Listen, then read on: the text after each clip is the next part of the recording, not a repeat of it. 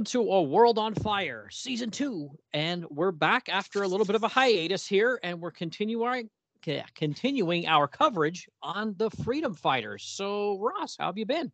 I've been good, been good. Busy, busy, busy. Nice holiday season for you? Yeah, we had a good we had a good Christmas. Um uh, my mother-in-law didn't want to drive up because of weather, and our my brother-in-law didn't come down. So it was basically just me and my wife and the dogs. It was a good one.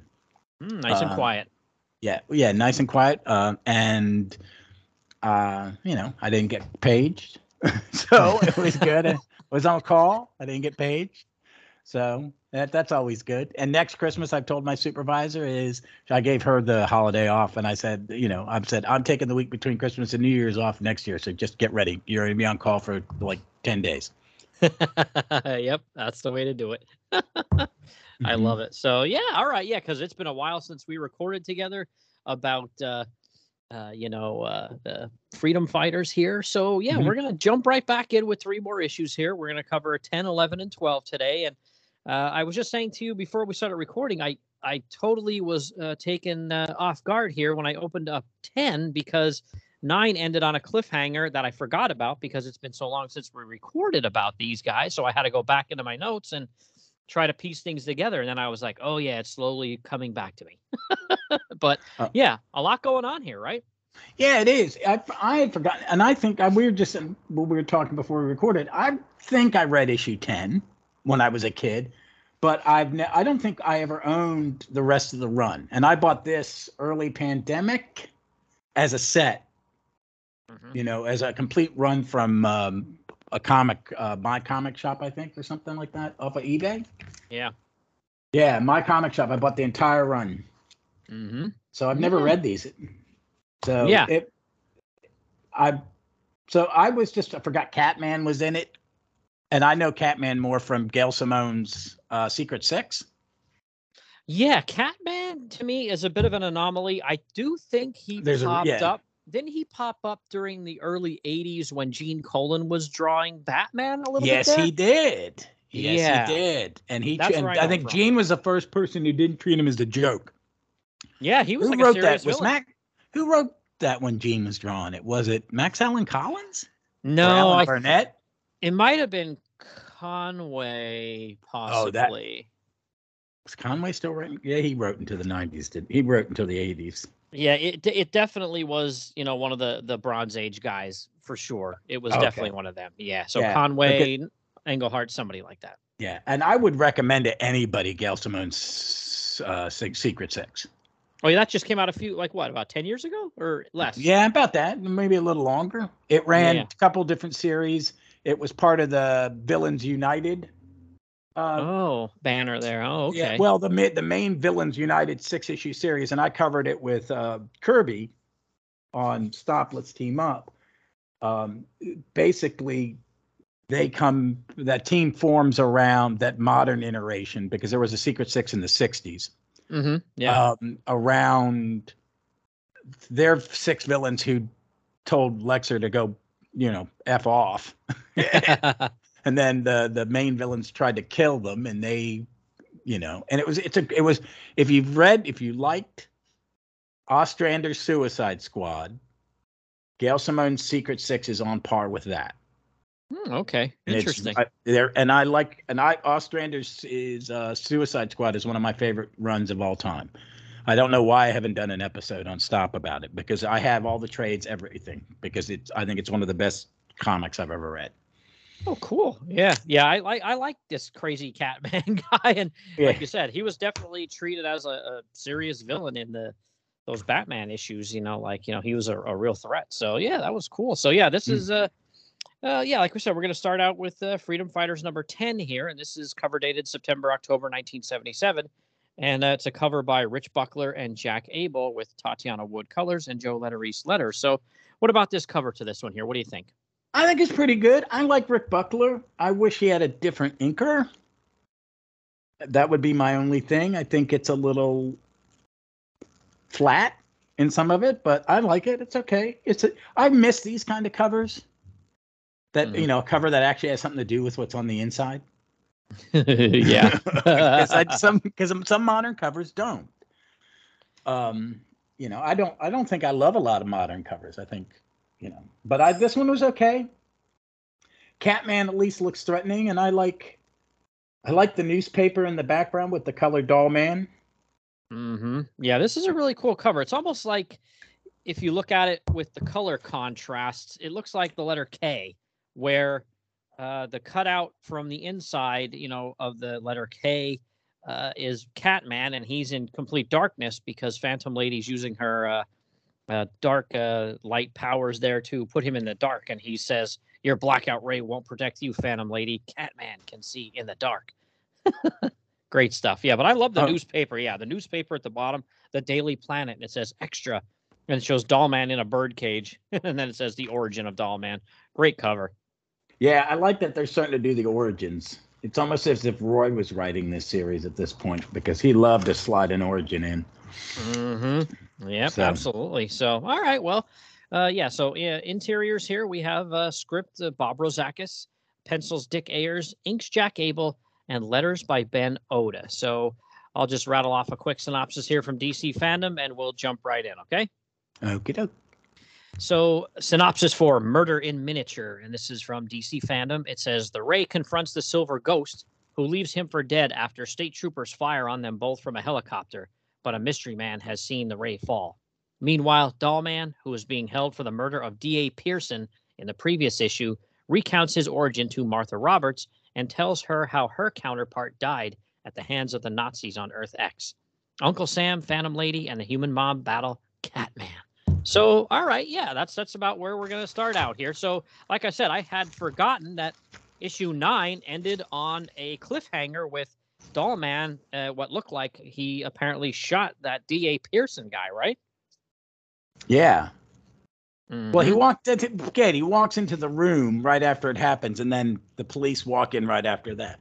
Yeah, he basically has a smoking gun in his hand because there was a, a, smoking gun laying on the floor, and the guy was dead. And they thought, well, there's a guy holding a smoking gun and another guy dead, so he must have did it, right? yeah. Yeah. So this first splash page here, what do you think of this? I love how there's like a roll call at the top. I do Freedom Fighters. Yeah. yeah, I do love the roll call at the top. I, I think that's a great way to introduce the characters to everybody. Um, and just it's I like it. It's it's a uh, growing up in the 60s and 70s, and you would have those JLA, you know, type splash pages that had their faces along the side or the roll mm-hmm. the roll call scroll. This is I think I like this one a bit little bit better. Yeah, it's really cool. And then below it has, you know, somebody picked up the newspaper from the front cover, I guess, and uh, they're reading it, and it shows basically what uh, uh, Dick Ayers and Jack Abel did here was they they have the newspaper, and the newspaper shows all the points that are going to be hit on during this comic. So on the left hand side, it says fugitive apprehended in Pearson's office, and it shows Pearson who has you know been murdered. And then in the middle, it shows Doll Man, and there's a cop there, and he's in like a, like I said, like a little bird cage. And then to the right, it says Minnesota-based firm calls city notes due, and we'll get into that as well. And then shows a, a picture of Catman. So, yeah, really cool cover. And then I love that splash page. It's really cool for you know a bunch of reasons. But uh, I guess now we turn the page, and Uncle Sam with his uh, beat up hat is the one who's reading this newspaper, and you know him and Phantom Lady, Human Bomb, and Black Condor are all kind of trying to figure out what the right thing is to do here because Dollman, you know, obviously he's in some trouble, uh, being arrested for this murder. The Ray is missing, so they don't really know what way to go in. So I guess they decide that Black Condor is going to go try to find out where the Ray is, and uh, the uh, the other three, Phantom Lady, uh, Uncle Sam, and Human Bomb, they are going to go and see what's going on here uh, with uh, this money that uh, it says on the cover, you know, Minnesota-based firm calls city notes due. So uh, they're going to go to Minnesota, I guess, or trying to figure out what's going on. There's a billion-dollar loan that New York has to pay back, or you know, uh, the Silver Ghost is somehow gonna get Manhattan under his control because that was his whole point in the previous issues. He was he was trying to get control of Manhattan because his family, a couple of hundred years ago, owned it or whatever, right? Yeah. Uh, the, the, the ever that Silver Ghost such an obscure villain. His whoop. Sorry about that. the dog likes the freedom fighters. no, dog. I think the dog didn't like someone getting too close to him. Um, but you know that that the Silver Ghost is a main villain for ten issues in any comic. Mm-hmm. So, but yeah, it's we, wild. We're, we're, and we're about to see some more of him. And I like how uh, in some of these caption boxes at the bottom that say about like make reference to what's going on and what has been going on. The first one here, uh, when they're talking about the Silver Ghost trying to regain control of Manhattan Island, there's a little uh, editor's note at the bottom, and it says he's already tried to blast the city apart, freeze it, and black it out. And it says backtracking Bob. so I guess that's uh, our buddy Bob Rozakis here trying to, uh, you know, keep the readers up to speed and uh, you know keep them uh, I- I- knowing what's going on because our we're on issue 10 already so a lot's happened in 10 issues Oh yeah, yeah. but black condor takes off and he's going to try to find the ray and speaking of the ray uh, big uh, two-thirds splash uh, here and we see the ray fighting the americommando aka the silver ghost so we're back to that right Oh yeah. Uh, I like that panel though, where he's flying. Silver Ghost is flying straight at him. mm-hmm. yeah that's nice that's a really good panel there Yeah, it really reminded me more of um, a Buckler in a bit. The ray, the Mm. way the rays pose. That's a very Rick Buckler kind of image. Yeah, so these two kind of just have uh, a war of words and also a uh, physical war here too, and start beating the snot out of each other. But the uh, the state troopers are watching, and they have a helicopter, and they basically tell the two of them to knock it off, or they're going to start shooting at them, and they don't listen, and they get shot at, and the ray inadvertently uh, hits the uh, state trooper helicopter, so they start shooting, and they actually shoot the ray, and he gets hit right in the back and he goes falling to the ground and silver ghost says goodbye fool. I leave you to your death. And then we see a little panel here where it says someone else is already you know watching and you see a hand moving away the like bushes there and they see the ray laying on the ground and it says somebody will meet next issue and he goes now it's time to return to the present in new york city and we jump right in on page six to uh, another two-thirds splash here which is a real good one of uh, dollman in his birdcage Yeah, pretty neat that's a it's a great panel. I I'm I'm liking the way they're laying out the panels in this. These Mhm. half page chapter header, you know, chapter starts at the bottom of a page.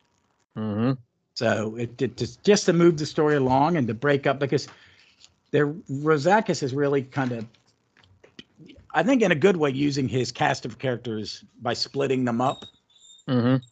uh, is is a good idea. And it's it's a solid storytelling trait thing to kind of give us more you get more bang for your buck, I think. Yeah, and it's really neat because he's inside this crazy bird cage, and Martha's there, and she's kind of saying like, "I'm sorry this happened. You know, I shouldn't have talked you into going to Pearson's office." And he says, "It was my decision, Martha." And he says, like becoming Doll Man in the first place. And then we do a flashback to uh, uh, Feature Comics 27 uh, from 1939, which is where Doll Man appeared for the first time, and uh, him That's and a. Uh, way, a lot earlier than I thought. That's crazy, isn't it? Yeah, I thought. Well, I didn't mean, I don't know that much about the quality heroes because he's not a D. These are not DC characters. These were not DC characters. at the time when they were created. Yeah, no, they didn't become DC characters till what, like the 60s or something like that, till DC bought it. And then they let them sit in the shelf for a while before they even used it. Yeah, except for they did continue on with their war stuff, like Blackhawk continued. But Oh, yeah. DC, the DC banner. I just bought the Tomorrow's um, uh, quality comics compendium. Oh, nice. Yeah, and I don't know what it is about you and I recording, but the last time you and I recorded about something, there was Batman and Superman naked in it. And well, here's Dollman buck naked. Uh, yeah, I mean, yeah. that struck me as I'm like, hey, didn't the last time Ross and I recorded there was naked superheroes? Well, here we go again. He he shrinks right out of his clothes. well, yeah, so he shrinks down. The scientist is like, "Oh no, the process is irreversible." You know, we that's that's basically how he got going there. And uh, Martha's like, "Oh, you know, this is all fantastic and everything," but she's like, "Hey, at some point you mentioned the Martha from your Earth, and you know that she is, you know, she's died. You know, what happened?" So then he goes into that backstory as well, and it's not anything overly complicated. It was, you know, the freedom fighters were on Earth X and they were fighting against the Nazis, and Martha and her uh, scientist father were helping, you know, the resistance, the freedom fighters, and the Nazis found out about it. And wow, this is kind of wild. So the Nazis bust into their home or hideout, whatever you want to call it, and they hit her father over the head with a gun. And they basically say they're going to interrogate them. And we see a panel then where this is page eight now, where it shows her and her father in shadow. But I just assumed they were like, you know, knocked out from the blow to the head with the gun or this or that. But it, I'm pretty sure at this point they're dead. These Nazis have killed them. Yeah, that's what I got too. Because the shadow panel, you just think they're unconscious, and then I really and she's wearing a star, David. She's wearing a star around her neck, so I'm Yeah. assuming They're that Jewish. they're they're Jewish.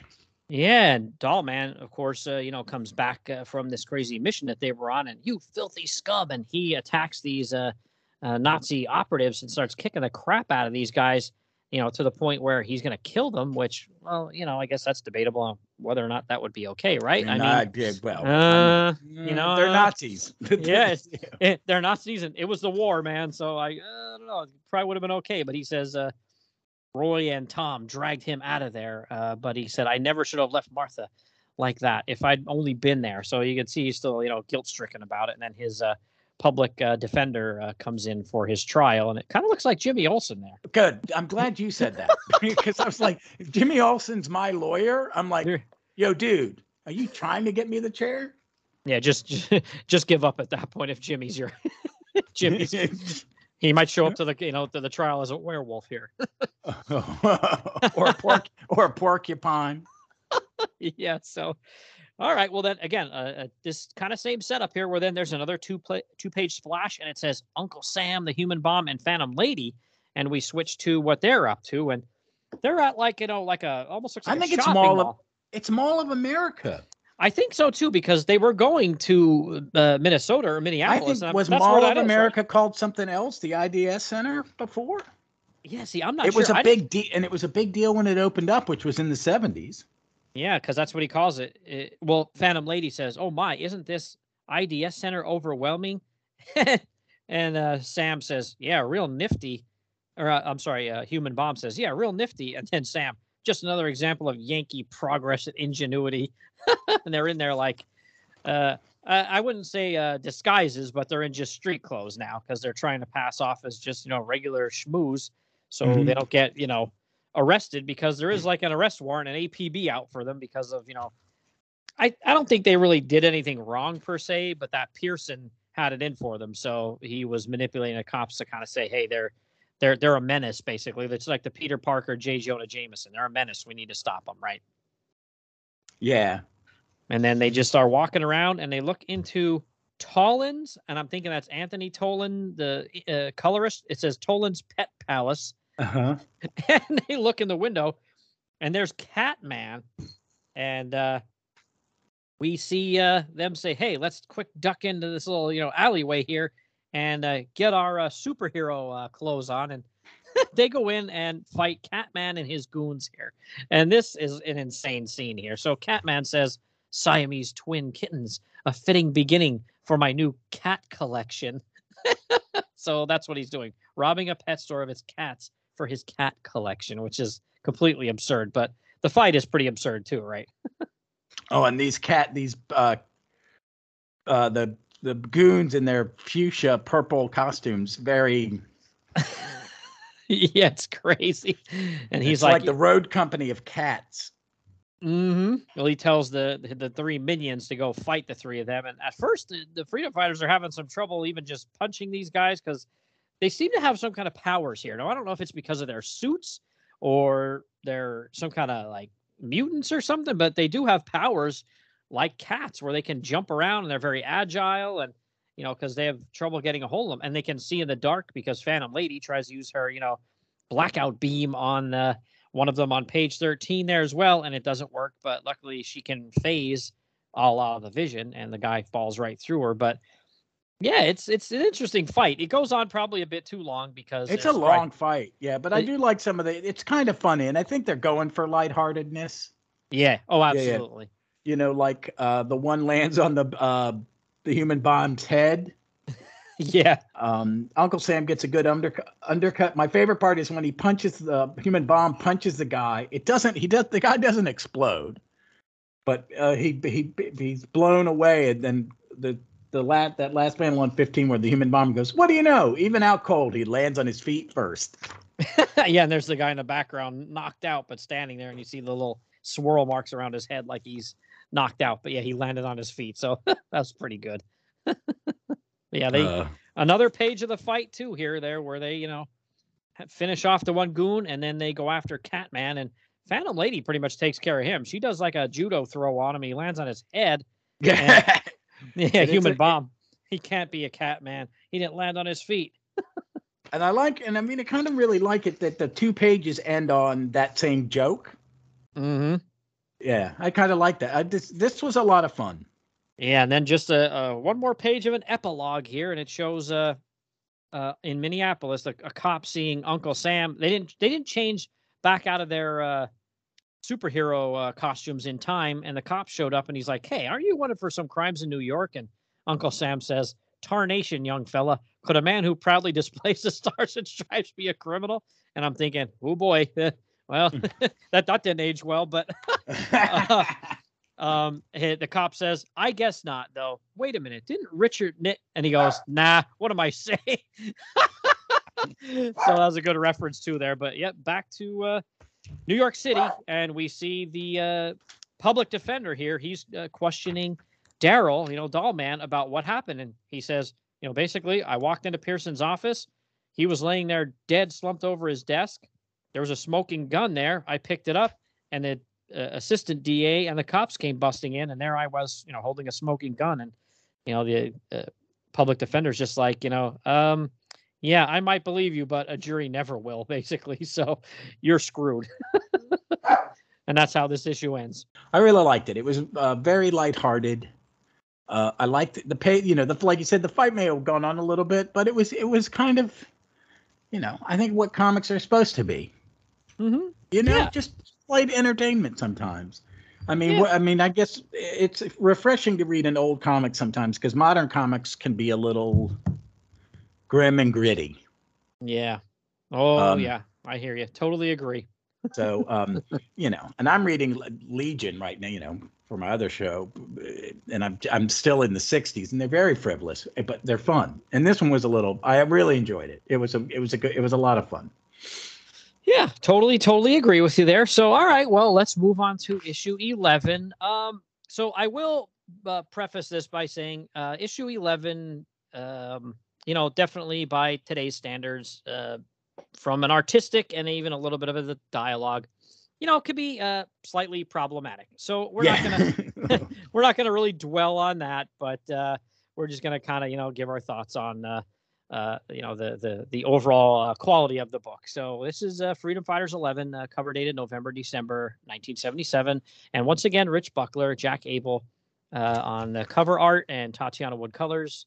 Uh, so, all right, let's just uh, take a, a, quick look at this cover here. So the cover has uh, four Native American guys, and they seem to have like uh, almost like Earth-based powers, like wind and water and uh, lightning, and they're kind of zapping Uncle Sam, Phantom Lady, and Human Bomb. And then there's two little bursts at the bottom. The one on the left has Doll Man in it, and it says "innocent or guilty of murder," and the one on the right says "special," the origin of the ray. So continuing with the origins, right? Yeah, I, mean, I, I like that. I like the cover, and it's not, you know, the the Indian character, the, the American Indian characters are, or Native American characters. It, it it would not pass today. Yeah, no, it says they're deadly and demonic, the renegades. So yeah, and we'll we'll we'll get into them a little bit on the inside here, but yeah, it's a. Uh, there was a lot of that still in the 70s. I feel like uh, Ghost Rider especially the early issues. There was a lot of Native American stuff that doesn't really, uh, you know, uh, pass the test these days either. But uh, we'll we'll we'll we'll get into it here. So uh, let's look at the uh, interior stuff here. So we have uh, again Bob Rozakis on script, and pencils by Dick Ayers, inks Jack Abel, and then colors by Elizabeth Safian, and letters by Milt Snappin. So I will just roll with a, a little synopsis here from DC fandom as well and then we will jump right into it. So this one is called Divided We Die, and it says While the one while the wounded Ray finds himself rescued by a mysterious man in the woods, Uncle Sam, Phantom Lady, and the human bomb face the renegades. Four disgruntled, unemployed Native Americans who have gained superpowers from the spirits of their ancestors. Meanwhile, Dollman is found guilty of a murder he did not commit. So, okay, why don't we jump right in here? So, first page here, divided, we die, and we see the Ray in the company of, uh, you know, some mysterious person that's in shadow, right? Yeah. Mm-hmm. I like it's one. I want to say I like the new banner above with the the the names of all the of the heroes, and then they're standing together in a heroic, patriotic pose. Yeah, I love it. Mm-hmm. And the Ray and Black Condor have their everybody's got their arms around each other except for Uncle Sam and Dollman are standing there very sternly with their arms crossed. Yeah, and Dollman's little and between Uncle Sam's legs, like on the ground, like a puppy. yeah, and it's funny the the Ray here, he's laying uh, on a bed and he's kind of like you know struggling with some pain and maybe a, a nightmare here, and he says, "Professor," he's uh, inner monologue says, "Professor Stein, a cosmic storm is approaching," and it looks like a scene out of The Wizard of Oz. Here, he's I guess in a balloon. we, yeah, yeah, we see there was like a, an experiment here with this Professor Stein guy and a couple of other scientists. I'm assuming some kind of weather experiment. And uh, uh, the Ray, he goes outside and the guy says, Be careful, Terrill. One misstep and you'll be swept into space. And he's on the outside of this, you know, a balloon's carrying this like uh, kind of like a sphere with like an outer edge on it. Almost looks like, you know, the planet Saturn with the rings around it. And he's walking along and he says, If this Scoop doesn't get me star reporter status. I'm going to hang up my notepad. And then all of a sudden, turbulence swinging the balloon, and he gets zapped by a, a cosmic storm. So I'm like, uh, is this the Fantastic Four origin here or what? Right? Yeah. Well, it's what you know. What I like is he gets zapped, and it also gives him a costume. Yeah, it gives him a costume, and he he calls himself the Ray, Master of Light. So that endowed him with his nickname too. Well, that I'm, a, you know, it's let's tell probably what was probably a 12 page story in one page. One page, yeah. Two pages, page. yeah. Smash it from Smash Comics 14, 1940. Mm-hmm. and I like how that uh, the note has uh, Roots, Rozakis, and Genesis Jack. yeah, great stuff. But how about the next page too? He's laying there and he's still half asleep, and he's saying to himself, "Master of Light, the Ray, Rumble," and he's sweating like profusely. How about that? oh yeah, yeah. My gosh, yeah. He wakes up and he's like, "Americommando's getting away. Got to, huh? Where am I?" And again, we still at first didn't see this person's face, and he says, "It's all right. You've been hurt. Please don't move around, or you'll tear open the ro- the wound." Because I guess this guy maybe, uh, you know, sewed his uh, bullet wound shut. And he says, "The wound. Oh yeah, the police shot at me." He goes, "But what about the Americommando? Where is he?" And this guy says, Gone. He left you to die in the woods. But why should that matter to you? I know it's me you and your compatriots have been searching for. And now that I've been found, I surrender. You can take me back. And the Ray says, Take you back? Searching for you? Mister, I don't even know who in the blazes you are. And they just completely walk away from this plot point right now um, for a little while here. I think until next issue or late, late, very late in this issue, right? Oh, yeah. Yeah.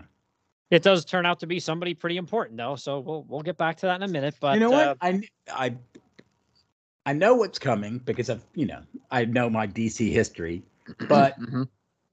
I had no idea. I always assumed this character was something different. So well, we'll we'll get to that in the next issue. Yeah, he didn't even like look familiar to me, so I had no clue. And I'm not anywhere as steeped in DC, but I thought the like the face and everything, he doesn't look familiar to me. So I was just like, okay, I'll just I'll figure it out as I read on here. And then we switch to uh, courtroom drama in New York here, and you know, basically it's you know scenes of uh, people saying what they saw. You know, hey, we walked into a room and there was Doll Man standing there with a smoking gun pointed at the guy, and the guy's dead. So of course, you know, it, it's pretty tough to defend that. So it's not looking good for our buddy uh, Doll Man here. But uh, all of a sudden, I don't understand how this happened though. So we just had Phantom Lady and Human Bomb and Uncle Sam. We're just up in Minneapolis. Now somehow they're all the way back down in Texas. And Not Phantom sure Lady's a milliner. She can make a hat. yeah, yeah, yeah. Because Uncle Sam's other hat was like basically like cut in half and had all these jagged edges. So it isn't like she could have fixed that hat. So she had to have made a new hat out of like thin air. Oh yeah, and I you don't sew a hat. yeah, I mean, Do I guess you? I don't know. I thought. I mean, I guess guess this was this was not long after the bicentennial, so maybe they you know had some laying around somewhere, and she kind of uh, fixed it up a little bit for him. But it's it's Oh. it's a weird scene, yeah. Oh. but I love how uh, this is where Sam and the human Bomb start butting heads because Uncle Sam's kind of like, well, you know, the good old justice system will will be okay. You know, our buddy Dollman, he'll he'll get out of that pickle. Oh yeah, like the American justice system's never put the wrong person in jail. No, no, I'm sure. I, I'm sure there's never been anyone put to the chair that didn't deserve it. Probably Oh. never, right?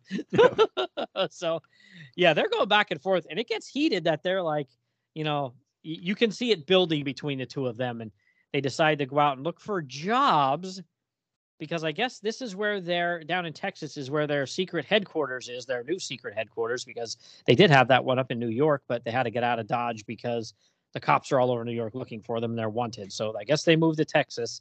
Um, and they're out looking for jobs because they need to pay the rent at their new place here. And this is where we meet these uh, four Native Americans who are dressed in, you know, like stuff from probably a hundred or two years ago, uh, face paint and you know feathers and all that kind of stuff. And um, you know, like we said, it's uh, they're out Like that- asking for money. Yeah, they're handling and they're going. This is this one's the one that got me the worst. Is one of them's going like, um, eh, they're asking for money and he's going. And by far the most oppressed and underprivileged people of this great nation are those who were here first, the American Indians, which we, you know. And then he goes, "We're supporting. We're asking for your support to help set up, give your red brothers a chance to get a good education." Ooh, that did not hold up well. Um, yeah, yeah, not not great for sure. It's like, oh boy. Then the other guy says, "There has been talk of equality in this nation between the blacks and the whites, but I ask you, what about the red men?" And another one says to uh, Phantom Lady, Sam, and the Bomb, "How about you, friends? Show your American spirit and make a donation." And Uncle Sam, uh, they're they are broke. That's why they're looking for jobs. He says, "There's no one who loves this country more than me, son." but even a red-blooded Yank can be short of cash. Sorry. And the guy thinks to himself, cheapskate. And then as if some of this isn't like a little cringy enough, as, again, especially by today's standards. We find out here through the dialogue that these guys, they're just basically doing this to get money, to like rip people off. The one guy says, "There's got to be a better way to keep a keep us in bread, crazy horse." Which, oh boy. Uh, and then he says, This organized begging for a phony school fund is a drag. So not only are you painting them in a pretty bad light, you know, with the stereotypes, now it's they're basically just crooks. Oh yeah, and then they uh, the the old basic comic thing is like, okay, we're gonna do this obscure ritual, and we're all gonna get superpowers. Yeah, they all do like a what they call a you know some kind of Native American ritual, and the spirits of their ancestors uh, endow them with powers, and they each get. Uh, the one guy gets a, a speed like you know I'm, I don't think he's the Flash, but he's pretty fast. And I found this interesting. The second guy, he can become like a giant, and right away my brain went to the uh, you know, Super Friends television show because they had that American Indian guy that could grow to be a giant. Apache Chief was that? yeah, yeah. So I'm thinking, this did this come first? Like, did they rip that off from this comic? They may have. They may have just uh, you know obscure. And this is an era where you didn't have giant characters as much. You know, it had kind of gone out of fashion. Mm-hmm. Yeah. So, So- and then another one, he can control the rain, the mastery over water. And then another one says it has the powers of the storm, and he has like shooting like a lightning, Lightning bolts from from his, His eyes. eyes. Yeah. yeah, which looks kind of crazy. Oh, and then there's a really cool uh, Wonder Woman uh, uh, hostess Twinkies ad there too, by the way, which is hostess ads are always awesome. And you flip the page, and how about this uh, dollar comic ad for Superman, by the way, too, presenting the first Superman dollar comic. And wow, that looks a great. That's a great ad. Oh, it is. I love those big comics. I miss them. Now they'd be like twenty five bucks. oh my gosh, yeah, I wouldn't even want to think about it. So, all right, so yeah, back to our Native American friends. So uh, now that they have these powers, They're not going to fight for good and for justice. They're going to be criminals and they're going to rob a bank. So, like we said, this one's kind of a, you know, not not the greatest, uh, painting the greatest uh, picture for uh, Native American people. But uh, be that as it may, we'll we'll forge on here. So they start robbing this bank, and Sam and Bomb and Phantom Lady come in to uh, fight them. And I feel like just like the last issue with the fight with Catman and the goons, this one goes on for like a long time. Um, oh yeah, yeah, it's, it's wild. I mean, they do, you know, you do have the uh, the the stuff with uh, Doll Man here back in New York to look forward to as well. But yeah, eventually Sam and Phantom Lady and the Human Bomb, you know, get the best of these uh these these four guys, and it's not, you know, obviously it's not surprising. These four guys just got these powers two minutes ago, and uh, you know, the the freedom fighters have been fighting in another world against Nazis and everybody else under the sun for a long time, so they're way more experienced. So they they they uh, defeat them fairly quick, and then the cops show up and try to arrest them, and the bank manager's like, "No, they tried to stop the robbery." And uh, the cop then is like, "Wait a minute, I think I recognize you. Aren't you wanted in New York?" And they're like, "Um, maybe." And the cop's like, "Well, you helped this, you know, this bank robbery, so I'll basically turn the other way and let you walk away and put on an APB on you in like two weeks." so then we uh, go back to uh, New York City and we see our buddy uh, Darrel here, Dollman, on the stand, and he's being cross-examined by the prosecuting attorney, this woman, and she's really laying into him pretty good. But like we said, you really don't have to, um, you know, you really don't have to. It, it's just, it, it really looks. They they set it up so it looks really really bad for Darrel. Yeah. Um, so it, you know he's in big trouble. And I did uh, forget to uh, the cops show up at this bank robbery, but the uh, those four uh, Native American guys they actually got away at first, but and then, go rob uh, another bank. Yeah, they go try to rob another bank, and then uh, that's when the the freedom fighters show up, and then they do stop them, you know, pretty quick. And then the cops show up, and they, you know, they have them in chains, by the way, too, not handcuffed. They're in chains. And some and one of the cops is wrapping the electric eyeball guy's face with a bandage. That'll stop him from shooting the electricity out of his eyes. Yeah, because a piece of cloth that will definitely stop lightning. all those people that you see get electrocuted by lightning when they're outside, they're all naked, I guess, apparently. so, so yeah, this is where the cop is just like kind of says, you know, to the freedom fighters and his uh, uh, one uh, fellow officer there that he's going to, you know, turn away and let them get away basically because they helped nab these uh, bank robbers. Um, so yeah, and then back to New York, and it's uh, not looking good for Darrel. And the jury seems to deliberate for about 30 seconds and come back out, and they say guilty. So he's uh, he's in big trouble here, right? oh yeah. Yeah, that's the fastest trial ever. yeah, you're yeah, all in one a murder trial that happened all in one day, and they also came to uh, you know the conclusion of uh, what his sentence is going to be again, all in one day. Okay, sure, right, right. So overall, what do you think of that one? Like we said, it's a little tough here and there with some. Yeah, it doesn't. It does. there- There's a little bit that doesn't hold up, but you know, it- they're going for. They're going. I think what Bob Rozakis is going for more is let's just make it a little lighter. I'm going to have my big plot twist, but it's going to be some several pages of fighting and action and you know, I'm not. Yeah. You know, because it he seems- is still moving the plot along, and he's got multiple plots going, and he's handling them pretty well Mm-hmm. Yeah, you know but he's remembering that this is a comic about heroes and villains and you know there's going to be fights and action so i need to keep it in there Yeah, I feel like he really is focusing on what's happening with the Ray and and more even more so what's happening with Darrel, you know, Dollman back in New York in that trial. And he's just throwing these little fight scenes out there with Catman and then now these Native American guys just for uh, you know, something for Phantom Lady, Human Bomb, and Uncle Sam to do. You know, just so you don't forget they're around. yeah yeah kind of but yeah o- eh, overall eh, a little couple of things are a little problematic but overall just like i said just a fun action issue right? Oh yeah. All right well let's move on to freedom fighters number 12 and this is a cover dated january february 1978 and again rich buckler jack abel on the art and colors by tatjana wood. So what do you think about with this cover? This one's pretty wild i like this one i mean it's good action packed it's got a guy about to pull the electric cha- turn the electric chair on on dollman and they're going to execute him in his costume. Okay. right. um, but then you see the freedom fighters plus a new person busting out through um, Firebrand, and not the you know not the Firebrand that we're used to hearing on your on this show, but her, but the original. Mm-hmm. Yeah, and it was funny too because again, when I first looked at this cover, I'm thinking, oh, who's this new guy? It, it still didn't hit me as to who this was until he actually explains it in the comic here. yeah, it's because you're so used to. I mean, the one we know, and I don't. What I always hated after Crisis, and once All Star Squadron was done, is we never really saw Dan, the, you know, Roy's new Firebrand. Mm-hmm. Because I yeah. thought, I mean, she was a great character. Yeah. Oh, yeah, yeah. I yeah, I liked her quite a bit. Yeah, I think she was one of his favorites as well. Well, so. I mean, named her after his wife, so. yeah. So, all right. Well, let's uh, uh, jump in here. This is Bust Out in the Big House, and once again, script Bob Rozakis, pencils Dick Ayers, and I found this interesting.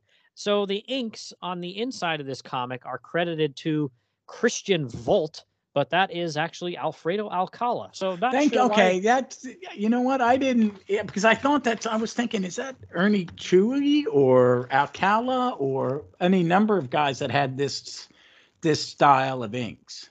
Yeah, I wasn't sure why they, you know, he used a pseudonym here. I don't know what the deal was there, but yeah, that's that's who inked this one, and then colors Bob LeRose and letters uh, are Ben Oda. So all right, well, I'll just jump right in here. So, Firebrand reveals his life story to the Ray before joining the Freedom Fighters in breaking Dollman out of jail. Martha Roberts reveals she has proof that the murder Dollman was convicted of, that of D.A. Pearson, was committed by Michael Tulane. However, the Freedom Fighters are still wanted fugitives and, in a final twist, are attacked by their missing teammate, the Black Condor. So, okay, why don't we jump right in on this one here? So, what do you think here? Another good splash page with that same, uh, uh, you know, setup with the roll call in the boxes up top, and then a really cool picture of uh, our buddies, the Freedom Fighters, there, and then it jumps right into kind of the three uh, three separate areas we've been talking about. To the far left, we have the Ray there, right? Yeah, I like I, I'm I like the way they've been doing the splashes as a as a quick, easy recap. Mm-hmm. And um, I do like Alcala's inks a great deal on this art. I think I'm a big fan of his anyway. Mm-hmm. But it, it just makes Ayers' art look a little better because Ayers is mostly a war comic artist, isn't he? Yeah, yeah, a lot of war comics for Marvel, and I'm trying to think. There's something else he did a good bit of for them in the Silver Age too, and I can't think of what it is. But yeah, that's that's where I mostly know him from. Is you know the uh, Sergeant Fury and his Howling Commandos. He did a bunch of issues of that one for Marvel. I remember. Yeah. Yeah, because I'm not that. I mean, I know him from reading some Sergeant Fury.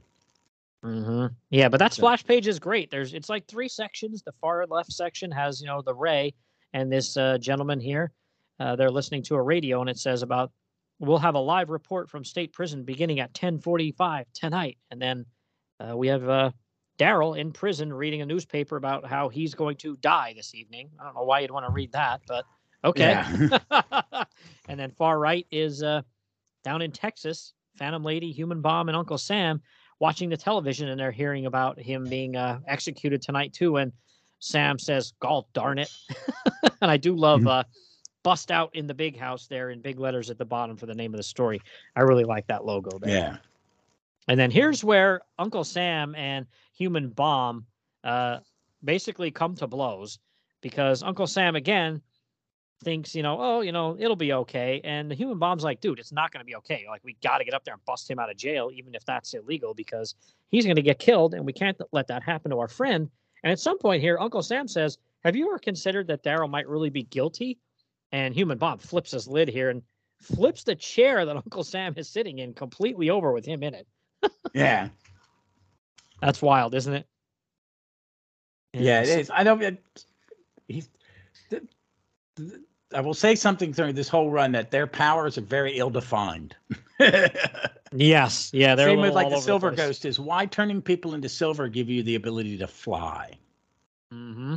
And then he's yeah. kind of just disappeared too here as well. If you notice, like from when these three issues that we're going over started, he seemed like he was still going to be a big uh, plot point in this. And after that whole uh, incident with the Ray, he took off, and there hasn't been even been a mention of him. I don't think, and he definitely hasn't been seen, right? Yeah, I mean, it just since he, the battle in the air over the forest, that's the last we've seen of him.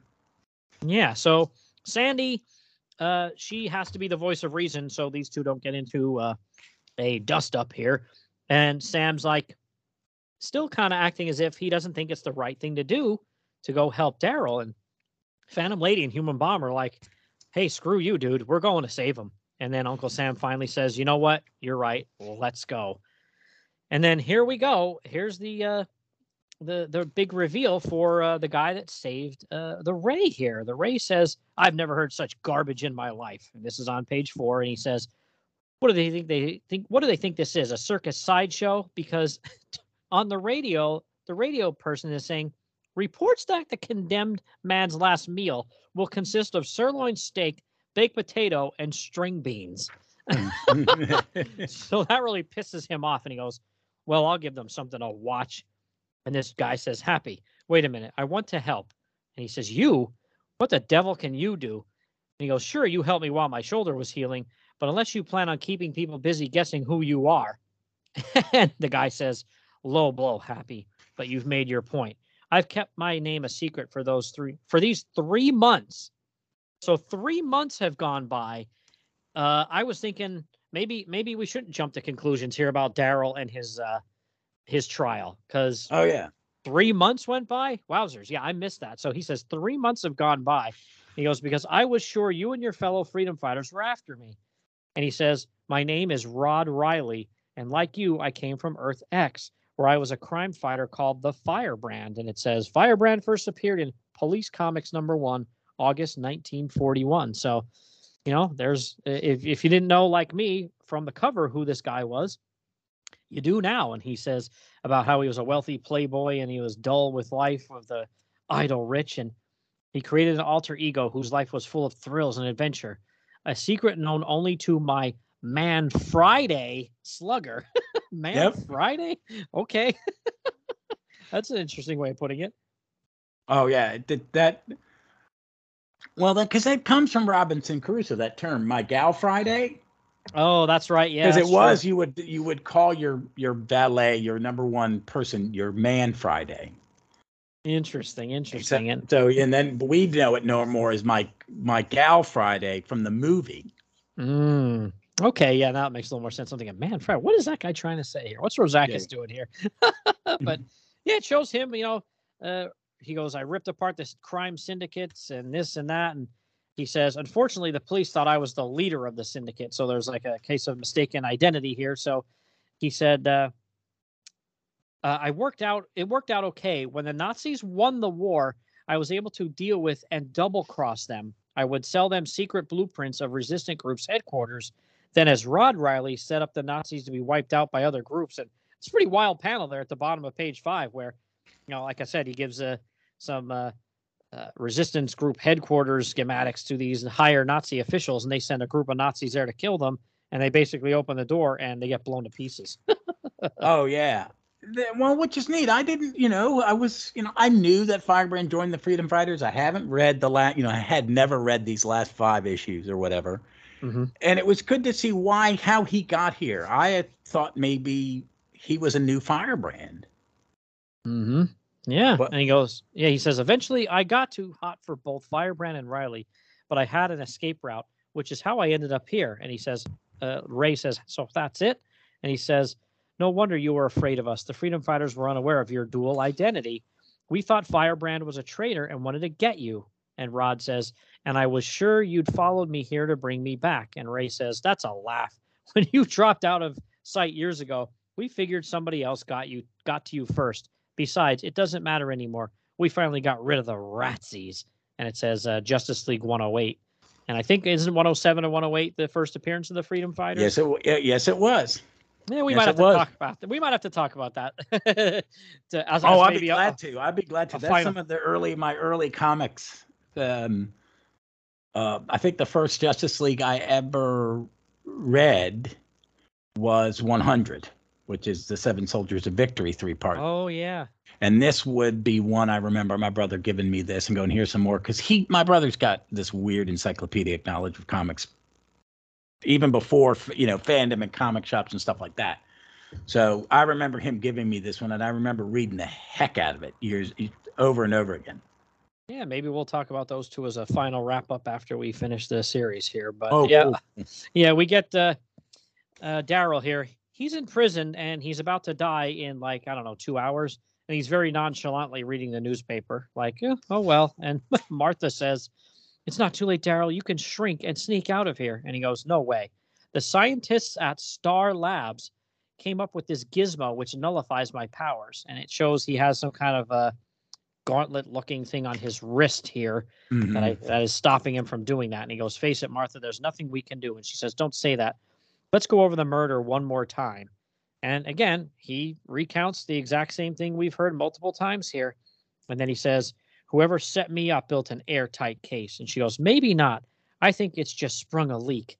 And I'm not sure from how him recounting it again, she got some kind of clue here, but she takes off and she goes to um I guess it's like a, a records hall of records or something like that at like City Hall Mhm. maybe or something like that. And she looks up uh through some files and she's looking and looking and at And- and nine then- thirty she finally figures something out, right? Four hours. If Yeah. I'm reading the clock right, it's been four. No, one, two, three, like six or seven hours. She's Yeah. figured it all out, and she's on her way back. Yeah, and she's on her way back, you know, as some old guy tries to be like, "Hey, you can't take that. That's city property." And she's like, "I'm only borrowing it." And I haven't got time for debate over terminology, and she could probably whip this old guy anyway. So she jumps in her car with the files and takes off, but she's driving down the road and we see this like almost looks like a ghostly figure flying through the air like right at her car and she swerves and smashes a really bad accident right into a, a tree here and at this point, it's 10:35. That meant 10 minutes before he's going to die. Yeah. And then we switch to the uh, prison cell, and it's you know exactly the same time, 10:35, and he's being uh, given his last rites, I guess, by a priest here. And they walk him out, and you know there's news people everywhere, which is hilarious because they're not going to let like 50 news people into a prison. But anyway, uh, they walk him through there, and uh, they say he's going to die. And then there's the people, the news reporters, right in the room with the electric chair. Yeah. what? No, no, I don't think I don't really think that's how that worked. No. And the assistant DA, who has quite a head of hair, by the way, uh, not sure about He looks like Gabe Kaplan from Mr. F- Welcome Back, Mr. Kotter. Connor. Mr. Connor, yeah. Yeah, he's got this huge head of blonde hair. It kind of looks a little ridiculous on him in some points, but and anyway, he's kind of being a bit smug about what's going on here.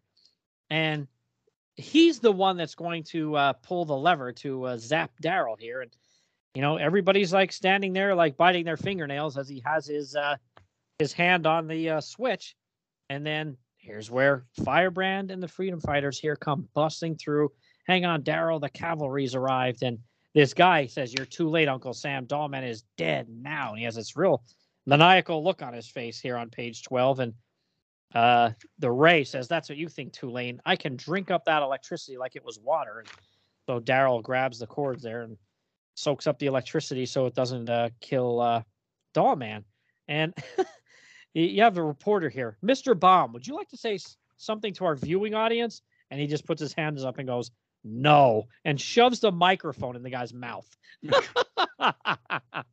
Well, I want to know something. We did. I was, I was just thumbing back. It's like we never see Firebrand and Ray hook back up with the other people. No. They just are both headed there at the exact same time. And yep, I guess they just you know use their cell phones to text each other to be like, "Hey, meet up outside outside the prison at 10:45." Um. but yeah, it's uh you know this uh Tulane guy, the assistant DA, he's really pissed, and then he grabs a gun off of one of the cops, like he's just gonna shoot Doll Man. But then uh, Firebrand here says, "You're you're going to Dreamland," and clobbers him and knocks him completely out. And Uncle Sam says, "Glad to have you on our team, Sonny." And he goes, "The name's Firebrand, Unc." so he goes, "They're acting like everything's gonna be all fine," and the ray then uses his powers to kind of like you know get really bright so everybody kind of gets you know uh, their eyes get a little blasted so they can't see and then they start kind of uh, flying away here kind of getting out of there And then Martha comes in and she says, "Let me through, please, let me through." And she says she thinks she's too late because it's after eleven. She thinks he's dead, and uh, another reporter's like, "No, no, the freedom fighters rescued him." And that's when uh, Martha then has her evidence here, and she says, "This reporter has learned that one member of the late David Pearson's staff had previously been employed by a man named Raphael Van Zandt, who is the Silver Ghost." So making these connections, she's saying that uh, you know that's why uh, Darrel was set up in the first place. And there really isn't a lot of hard evidence, just stuff that she's saying. I don't know if she can prove a lot of the stuff she's saying. If she Mhm. can, okay, they've got him. But if she can't, I feel like this would be, I don't know that going to trial, he'd get convicted. But instead, he just cops to it and he goes, Yeah, I killed him. I know it's it's like a bad Law and Order ending. And look at his hair at the bottom of page 16 there. Holy crap, looks like a beehive. It's getting bigger. yeah, because in the previous panel above, it doesn't look that big. But then when it, you look at it down here, it's like, holy crap, Alcala and yeah, I'm trying to think who's a penciler. Ayers, they went crazy here. Look at this guy's hair. Yeah.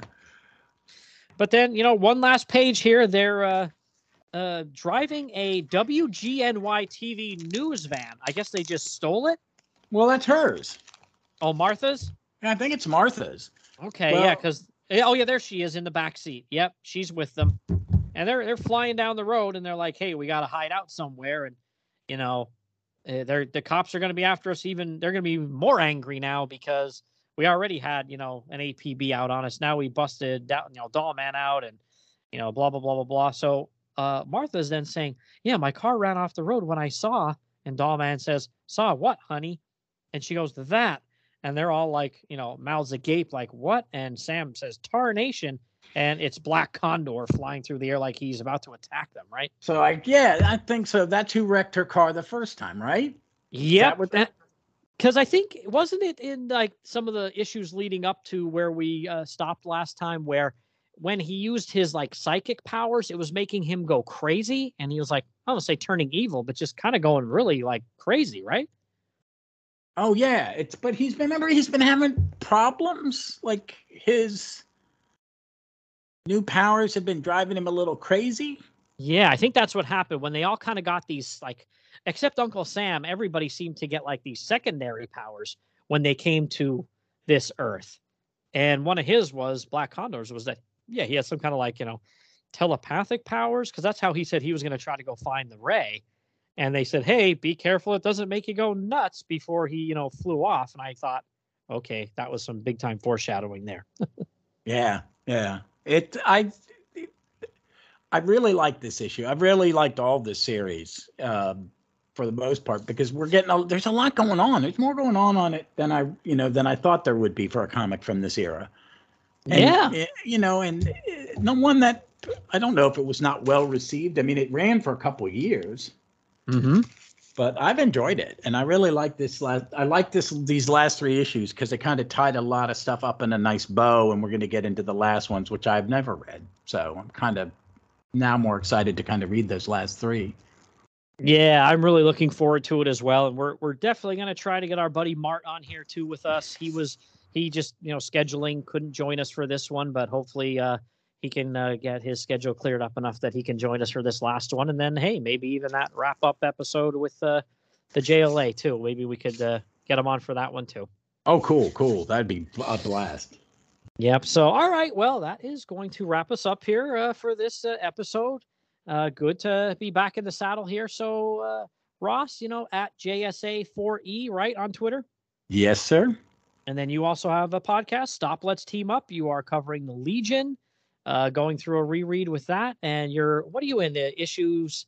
Is it two? ch- two Yep. the 340s. I have John Forte has passed away, the artist, and Curt Swan is now. Uh, sorry. Uh, Curt Swan and George Klein are now the artists, and I'm four issues, so two, three episodes away from uh, Jim Shooter. Sorry, my alarm went off. Jim Shooter becoming the head writer at 14. Mm-hmm. Yeah. So, And yeah, it's, you're, it's a sweet spot. It's like some. It's my. It's I think the best Silver Age Legion, and I'm also you know, and then on weekends I'm jumping around. Our the next episode I'm going to record this weekend is Stargirl Lost Children three and Uh, I'm going to pick another comic to tag along with it as I'm doing. And Mhm. I've got a new show coming from the Stop Let's Team Up feed uh, coming up in February. Yeah, you're going to be talking. Co- Yeah, Starman, right? Yep, it's going to be called Opal City Confidential. Mm-hmm. uh, and I will be covering all the Starmen.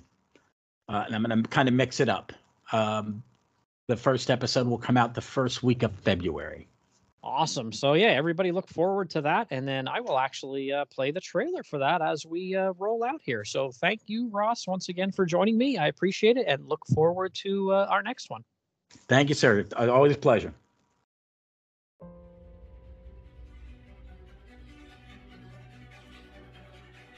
An heroic legacy beginning in 1941 that spans time, space, and the whole of the multiverse. Journey along with the Knights of the Stars. Ted, David, and Jack. They, along with Will Payton, Mikaal Tomas, Prince Gavin, Thom Kallor, and Courtney Whitmore. They take the mantle of Starman and continue his legacy.